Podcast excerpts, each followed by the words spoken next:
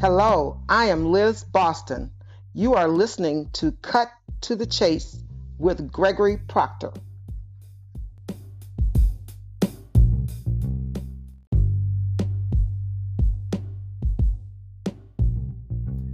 Hello, everyone. This is your host, Gregory Proctor. Welcome to episode 26 Not Afraid.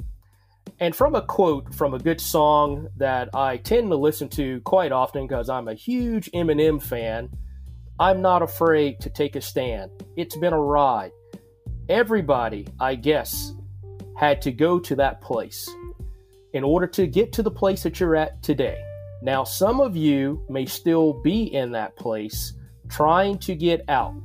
And if that's the case, just listen to our podcast and we will hopefully get you there. And so today we have a special guest. Her name is Miss Elizabeth Liz Boston, and I'm going to call her Liz Boston for our listeners out there we find that she is a go to lady when it comes to best practices for business and particularly around the assessment of human capital and acquisitions for mergers done through private equity firms. Liz is your lady. Liz began her career in human resources 20 plus years ago and has become known for her ability to determine the evolution of the organization's workforce ability as well as her super skills for handling some of the most controversial issues. As we all know, listeners, there's a lot of controversial issues going on today, and we're, we're gonna we're gonna dive into some of those and tackle some of those. So, in addition to that, her experience and passion for seeing women ascend through empowerment and unique skills set with their identity intact, Liz, the boss, the boss Boston, it has an affectionate known business circle. She's become a champion of women in business, a dispel of many methods and misconceptions surrounding women's empowerment. Liz has been an HR advisor consultant. She's been an HR resource director for startups. Liz has been an HR advisor generalist manager. She's been a district HR manager. She's been an HR manager. Liz holds a master's in human resources management and personal administration from the University of Phoenix, my old alma mater. That's where I got my bachelor's degree, besides the University of Illinois, where I got my engineering degree. Overall, to our listeners, Liz is a business minded and top human resource professional with extensive experience in employee relations, change management, organizational development, IPO acquisition, executive compensation, turnaround, board of directors, compensation committee, committees, payroll, training and development, staff and recruiting, HRIS and EEO compliance. She utilizes exceptional abilities to identify top talent to develop a high performance team and optimize the accomplishments of any organization that she works for. So, Liz, sometimes people say, Greg, you do such a horrible job of introducing me. So, Liz, do you have any opening remarks for our listeners? For that, I think you did a great job of introducing me. It was excellent. It was right on point. Uh, the only thing that I would add to that that I don't normally tell people is that I also um, am certified as a coach, uh, and uh, the, a lot of times I don't do that because pe- the, the way people handle coaching is differently, and we try to lump it all into one. But I am certified to do that as well. So I usually don't tell that, but what everything you said is what I have done in my career. I've enjoyed my career in human resources. Uh, love it, still doing it. I now do it for the state of Texas, and I'm happy to be back there because it is a different world in human resources from working in corporate America. Mm-hmm, mm-hmm. Well, certainly, certainly, Liz. Um, you know, we are delighted to have you on board. Uh, we're looking forward to having this discussion around kind of uh, not afraid being our topic. And so, with that, let's kind of just cut to the chase, you know, because I've got some questions that that I'd like to talk to you about and, you know, kind of get your interest and tap into some of your knowledge as well as your psyche, all uh, basically surrounding HR and and obviously women empowerment. And so with that, Liz, you know, we know that the, the commercialized uh, private and public sectors right now are really going through kind of a tumultuous time with the fact that there's a lot of people out there that are laid off. And so we understand that with this ATS system, that people kind of basically provide a resume, and sometimes, you know, I, I think to our listening audience, we'd like to really know does the resume actually get looked at by someone of a human nature on the opposite side? Great question. I would say, uh, for me, I've never seen a system, an ATS system, where it's looked at from a human side. Uh, I will say, of, of course, I was fortunate when they started with applicant tracking systems. There was, you looked at all the resumes because you didn't trust the system. And that was many years ago. Today, people tend to trust the system too much. So, therefore, your resume is not looked at by a human. The machine does all the work. The machine determines whether you're a good candidate or not. So, the answer to that is no, there is not a human looking at your resume. Very seldom that happens. Right, right, right. So, so as we're talking about this whole ATS, and, and just for for those that um, that have seen the acronym just like me. I remember I remember seeing the acronym many many years ago, but I was I was a business owner. But even as I was looking to acquire candidates, and they were like, "Yeah, we'll run it through our ATS system," I was saying to myself, "Well, what is what is an ATS system? Is that some type of uh, you know throw everybody in a magic hat, shake it all up, and then you spit out somebody because because ultimately, you know, how can you basically have a program that takes away all of the the characteristics of not just what's on paper, but what you would get from more of a real world experience in having some type of communication and dialogue. And so, my next question to you is what are some of the pitfalls that you have seen throughout your career in dealing with the these this ATS system? In in dealing with the ATS system, the the major pitfall for me is that it does not capture the true abilities and skill sets of the individual applying for the job. The ATS system is designed on keywords. Mm-hmm. And being that it is designed on keywords, uh, an example would be, as you know, being an engineer. A lot of times, engineers they have they have great skill sets, but they're not good at writing out what they actually do. Mm-hmm. Mm-hmm. So if if I put an engineer out there, if I'm looking for a good engineer, if they haven't gone to get someone who really knows how to get around the ATS system, I'll say, then their resume will never rise to the top. So that is one of the major pitfalls.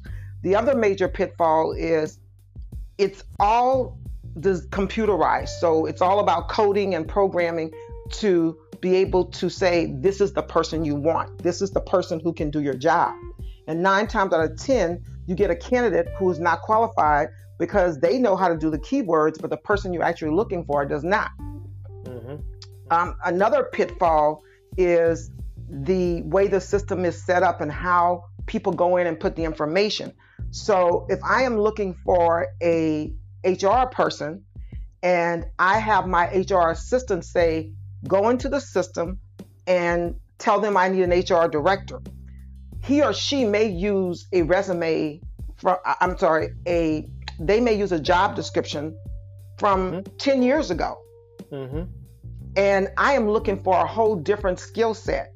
So now, as the leader, I get a bunch of resumes that do not work. I'm frustrated. I don't understand why they don't work. But the problem is the ATS system. Now, that assistant didn't put anything wrong, but as a company, most of the time, we do not update our job descriptions. Mm-hmm, mm-hmm. So, what does that person putting the information in do?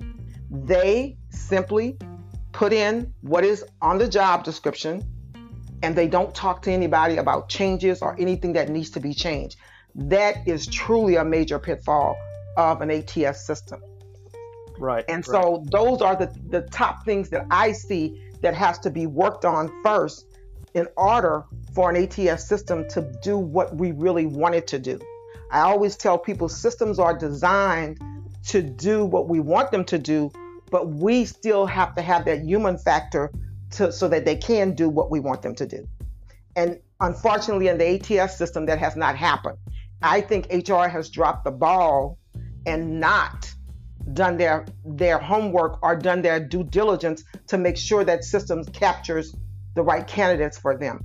And it also goes up to the CEO level where they're wondering why they can't fill the jobs, but they're not coming down into the trenches to figure out why it's not being done. And it goes back to that ATS system. Yeah, yeah.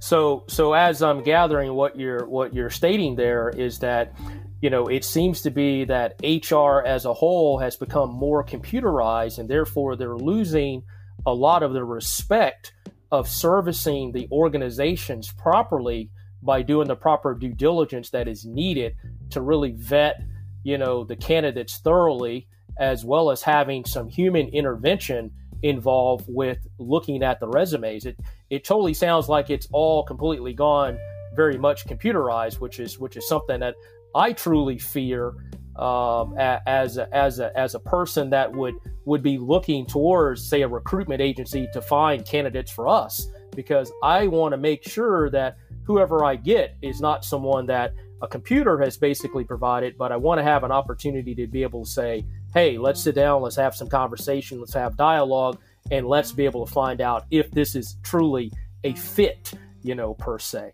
So, what are your what are your thoughts about the fact that HR has lost its uh, its backplane? Because to me, HR should always be the hub of the organization because it's your human capitalist component.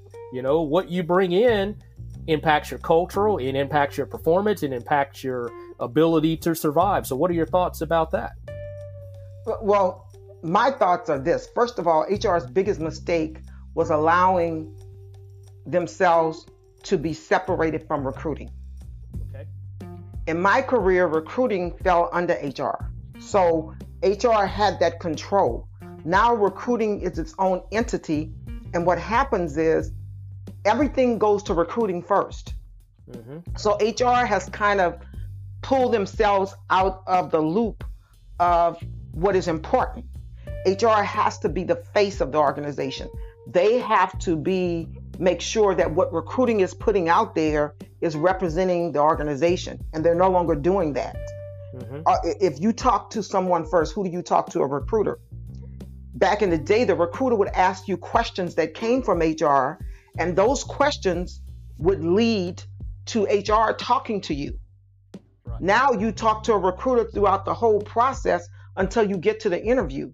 You don't get to talk to HR until you are hired for that job. Or you happen to call and say, I know someone and they told me I should talk to you. Then HR steps in and they go and have your resume pulled. Or they say, let's get this candidate through the process to the hiring manager. Mm-hmm. There is a disconnect. And the disconnect is so huge that before COVID hit, everybody thought there's so many jobs out there. There's so many jobs out there. Jobs went from the average time of being filled in 30 days to going to six months. It may have been 30 to 60 days, but it went from to six months is the average time for a job to be filled which was ridiculous because we don't have a lack of candidates. We have a lack of people being reviewed correctly so they can become the right candidate. Right. And that is a fault of HR because HR is your face. And as HR, we need to make sure that we represent the organization and not allowing recruiting to represent the organization because recruiting, I see them as a tool.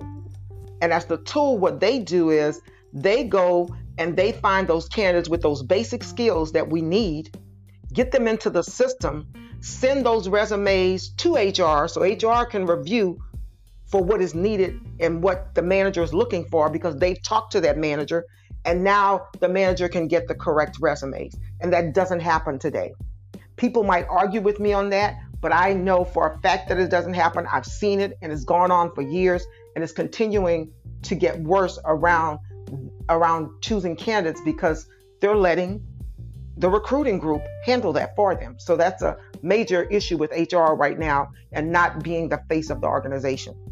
Mm-hmm, mm-hmm. Yeah, and, that, and and I and I think what you're stating there is uh, is a very powerful statement because, um, you know, if we go back 20 plus some odd years or or even longer, you know, you you you typically had more of a of a handshake that occurred, and you and, and in most cases that was done uh, in person, and uh, it was it, it, there was a lot of things that were brought forward based on how you showed up, how you carry yourself, how you spoke, and how you act uh, throughout the process of the interview, and and now it's you know it's literally kind of snap your fingers or hey who do you know and uh, you know you're you're you're either hired or you're in the mercy of going through uh, this uh, this ATS type of process.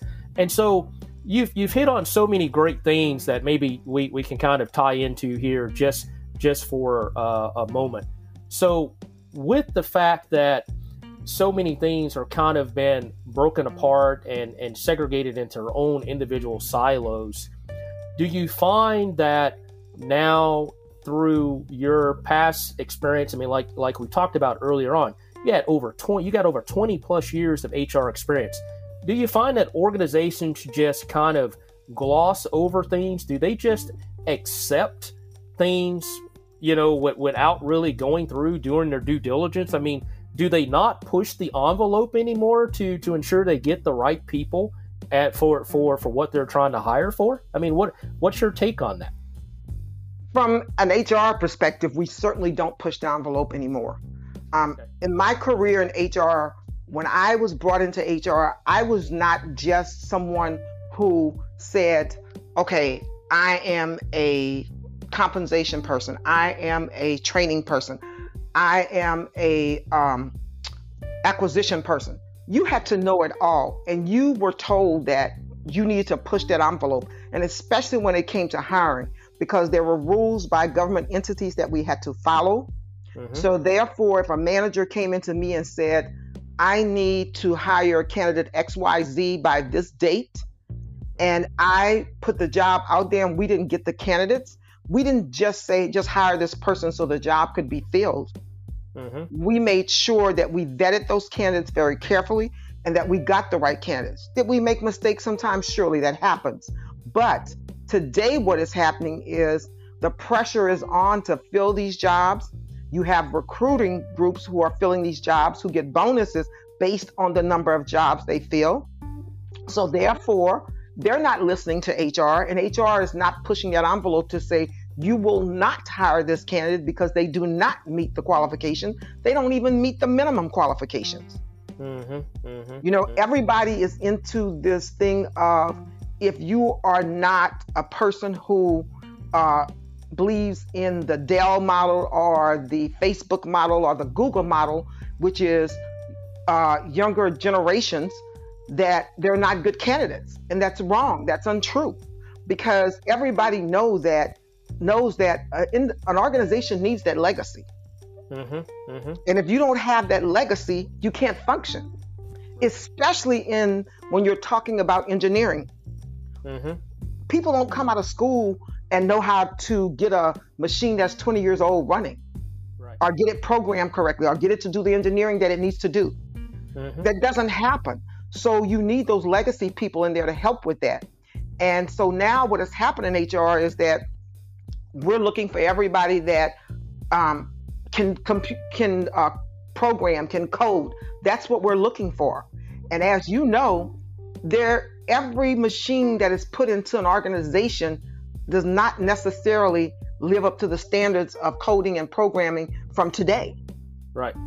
Right. And so HR doesn't stop that and say, this person does not fit into our organization. While we would love to have them, we still need this person with 10, 15 years of experience because they go, they are they know those type of machines that we have. That's just one example. And it happens all the time. So HR is not pushing that envelope. Um, they're doing what they're told to do versus challenging their leaders to understand what needs to be done. And the leaders are looking for them to challenge them. And you know, as a leader, If I'm sitting in an executive level and they're telling me I have to make a certain amount of money by a certain time, I don't want to hear what you have to say unless you can bring it to me in numbers. Right. And HR fails with that. We don't show it in numbers. We want to go and speak it in layman terms, and they need to see numbers because that's what they're being that's what they're being judged on. So you bring it to them in the numbers of I can hire this candidate for you. I can pay this candidate $10,000 less a year to save you some money. But guess mm-hmm. what?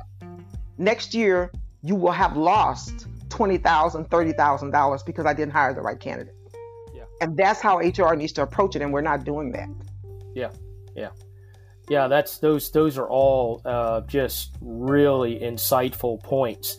And you know, w- with that being said, I mean the the other part of, of some of our some of our dialogue today is is you know we have like you said we have we have leaders out there that are basically not really pushing the envelope and making sure that they they vet and do their proper due diligence and making sure that they kind of go above and beyond to find the right candidates. But also we have a social uprising that's going on. And so when you start talking about how HR deals with stereotyping, uh, woman empowerment, uh, conformity, with what's going on today in our society, what are your thoughts around how HR should be trying to adjust accordingly, particularly in the aspect of, you know, let's let's just say there's not a well diversified type of company and there's not a lot of diversity in leadership. What are some of your thoughts that you you would you be willing to share with our listening audience as recommendations that they should be considering uh, at this stage as they're moving forward? As they're more moving forward, I think we have to get away from the biases of life. I think we have to start finding a way to recruit our candidates where we are not having all the background information about, and I know some of those things are required by EEOC, but there's a way to do that where you don't have to you shouldn't know anything that you don't need to know about that candidate unless it refers to the job until that candidate comes into work and so one of the things that we need to look at is how do we take the bias out of our hiring mm-hmm. because it's there and it's even more prevalent i think it, than it was 10 15 years ago mm-hmm. and that's unfortunate that we're moving backwards instead of forward you know taking the bias out will help us a whole lot. Secondly, I think that we have to understand when we need to hire certain generations. When will they be beneficial to us and understand our job, understand what we're looking for. Communication is going to be key in all of this. And how do you communicate with your leaders to understand what they really want? I guarantee you in this listening audience, if I were to poll, were to poll them, less than 5% actually go and sit with their leadership when a job opening comes to determine how and what they need, how they should post it, and what do they really need. Mm-hmm, mm-hmm. Most HR managers have no clue. If I called HR organization today and say, I see you're hiring an HR director, exactly what is it you're looking for in that HR director?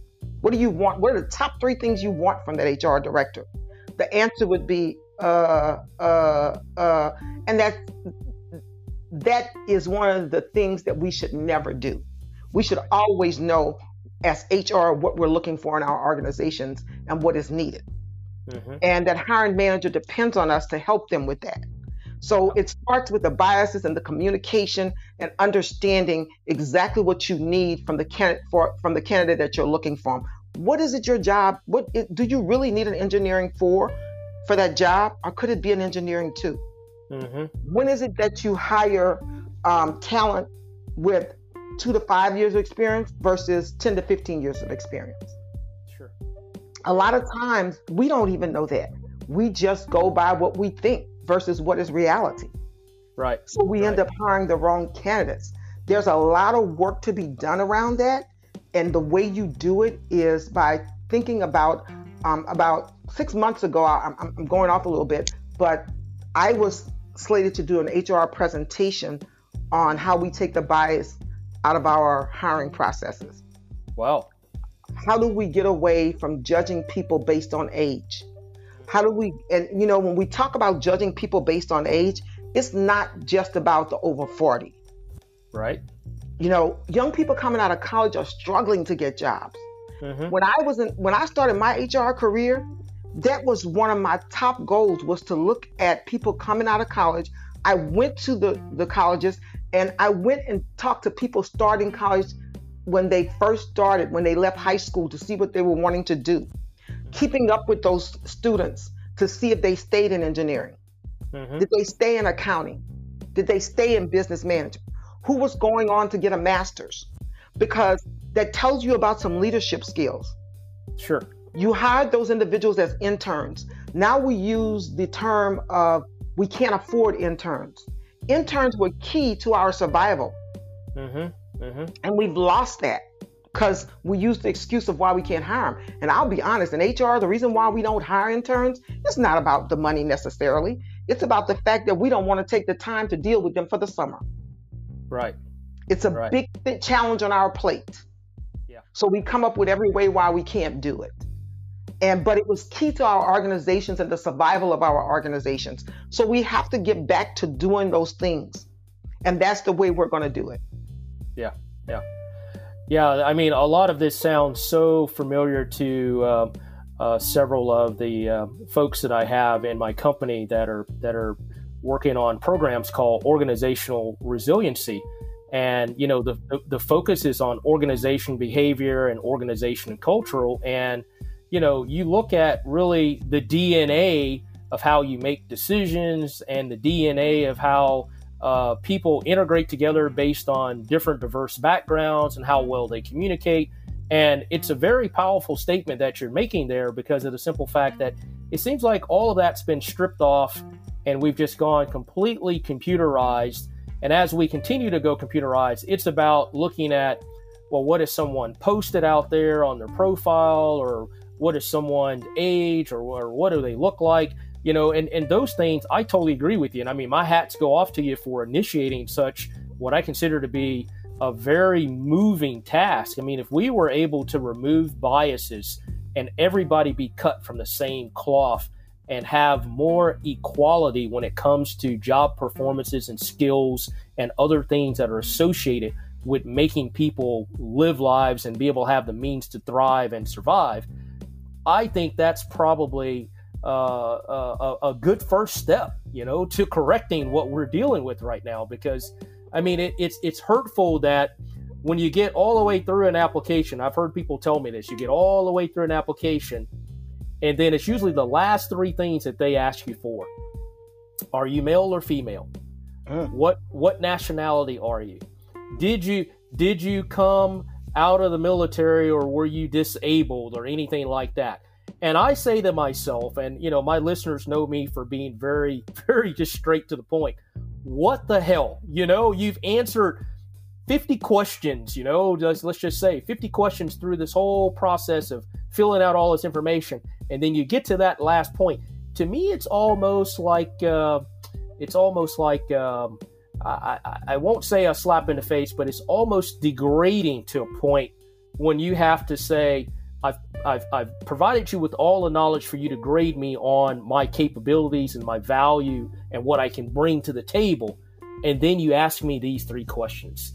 You know, it's almost like to me, what relevance is that when it really has no bearing to what your capabilities are, which goes back to what you were talking about. You know? Exactly. It does. Yeah. And a lot of times what happens is that we get so caught up in the new thing of the year, whether it's Facebook or it's LinkedIn or any other social media platform that is out there, that we forget about what we're actually there to do. I mean, uh, if the CEO, uh, if I could tell the CEO of LinkedIn one thing, it would be pull the pictures. There's no need for the pictures to be there. Mm. You know, mm. either you want to be a Facebook or you want to be for professionals. Right. Right. And that's a decision that I'm hoping that at some point LinkedIn says, now they tell you it's optional, but when you tell me it's optional and I have recruiters saying that, you know, one of the things that is in an ATS system is that if you don't have a picture, a recruiter won't look at you. Or one of the ways to get highly ranked in LinkedIn is you have to have a picture. So what you're telling me is I'll never find a job. So make it a fair and equal platform and just say you, there will be no pictures exposed. And when I, you know, I have a certain point when you, if someone says they need a picture, you allow that. Yeah. That yeah. there's something they could do to fix that. And it's the way that, you know, everything has to be revealed. And we're revealing so much to the world that it's impacting us running our organizations. Yep. Yep. Yeah, because we bring in so many external influences and so many other biases that kind of influence not only your culture, but your leadership decision making, how you perform and how you operate, because it all becomes, it comes down to, you know, whether or not it's going to be perceived favorable for those that are looking at you. You know, what, what's that perception? And uh, in a lot of cases, when you look back on companies like, you know, and, and I'm going to probably toot my own age here, but, you know, when you look at like, uh, your GEs and, and other companies that started up, you know, in the 50s and 60s and, and 70s, you know, there was a standard of code of ethics that they kind of governed by. Work was work and home was home. And I think you're absolutely right. I mean, you've touched on very good points in this conversation. You know, the biases being one, but now we've allowed for work and home life to get kind of commingled because now your boss can truly base some of his decisions on on how he treats you with what he sees on your Facebook page or what he sees on your beliefs or what he sees in you know who you may be married to. And a lot of people don't think that that's a, a, a, a conception but don't be misconceived by that because from my standpoint as being a consultant i've seen those things happen you know you've got you've got someone at work that is very professional and they do what they have to do but yet you know hey their their personal life is their personal life. Maybe they're maybe they're you know doing whatever but i mean it may not align with the overall goals of the organization but the organization once they get wind of that they basically say well you know what? We can't we can't move forward with you anymore. They find a way to push you out. Right. And uh, that's just that's just being you know very very harsh and and very much that that creates a whole nother uh, category of, uh, of, of, of being stereotypical in, in, in my in my context of of, of stating it. right, you're exactly right because it even happens with uh, you know I, had an opportunity to uh, substitute teach at a high school, mm-hmm. and one of the things that I recognize is that a lot of these students do crazy stuff. And they grow up and they realize they shouldn't have done it.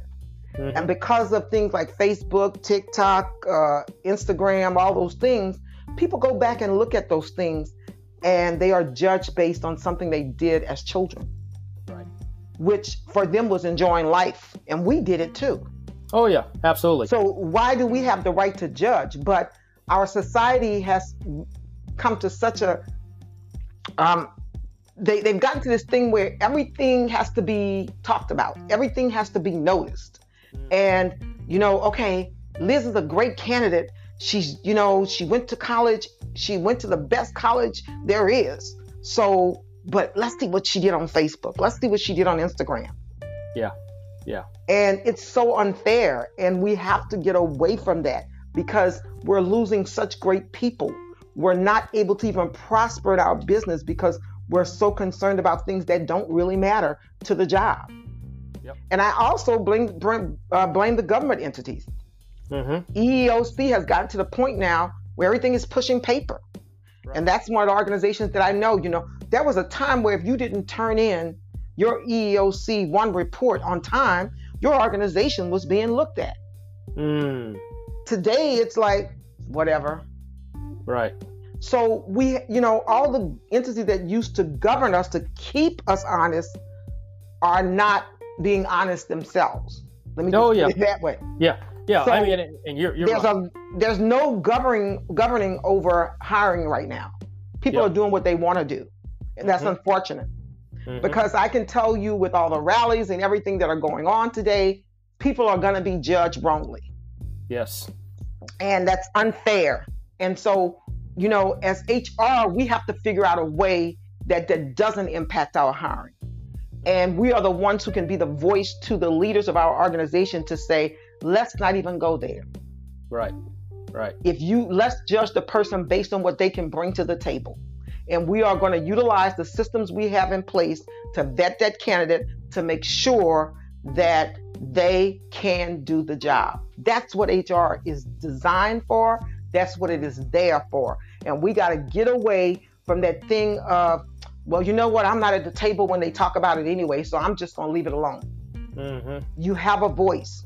And there's a way to use that voice, but use it so that it can be heard. Because I can remember working for a company and saying, you know what, I'm just not going to say anything else. Mm. And I remember one of the leaders coming to me saying, if you don't say it, how am I going to fix it? Right. Now, you may think you're not being at that table, but I talk about how much value you bring to me. But if you don't keep bringing me that value, how can I talk about it? Yep. Yep. Yep. So people have to start stepping up. We have to start getting out there and saying what we need to say. Excuse me. A lot of times we worry about being fired. Right. And people are not thinking about that. Mm-hmm. They're just there's a way you approach people and they will hear you. Yep. Yep. But you got to walk in knowing that it's not about ensuring that you are right. It's about ensuring that you are heard and that you have given them the information they need to make a solid decision. Mm-hmm. And a lot of times as HR, we don't do that. We don't we don't even come close to giving them the information they need to make a solid decision. Right, right. Wow.